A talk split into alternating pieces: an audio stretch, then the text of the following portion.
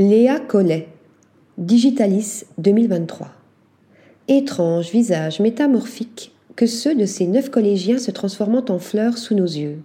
colonisés par des pétales inspirés des fleurs en papier mâché, bois et autres matériaux fabriqués au XIXe siècle à des fins pédagogiques par Robert Brundle en Allemagne, ces visages hybridés mutent sous l'action d'une intelligence artificielle nourrie d'images florales.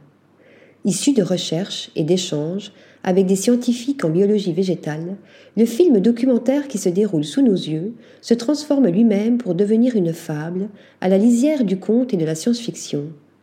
Je suis une chimère botanique, un enchevêtrement de racines qui s'enracinent dans l'espace sidéral entend-on de la bouche fleurissante de l'un des protagonistes mutants après que le système informatique modélisant le processus de développement des plantes associé à l'IA a généré les improbables transformations humano-végétales.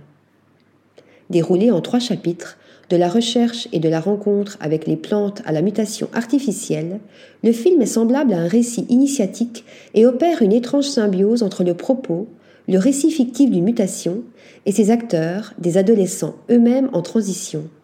Aimant à brouiller les frontières entre le réel et l'artificiel, la botanique et la technologie, Léa Collet, tout juste sortie du Studio national des arts contemporains du Frénois, nous conduit au croisement d'entre intelligence artificielle et imaginaire de l'artificiel et nous invite à envisager le potentiel de création de l'IA comme un possible progrès une porte ouverte vers un monde inconnu pouvant générer de nouvelles poésies.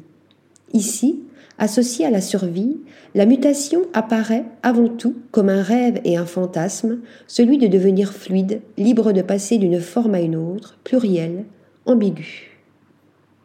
Article rédigé par Stéphanie Duloup.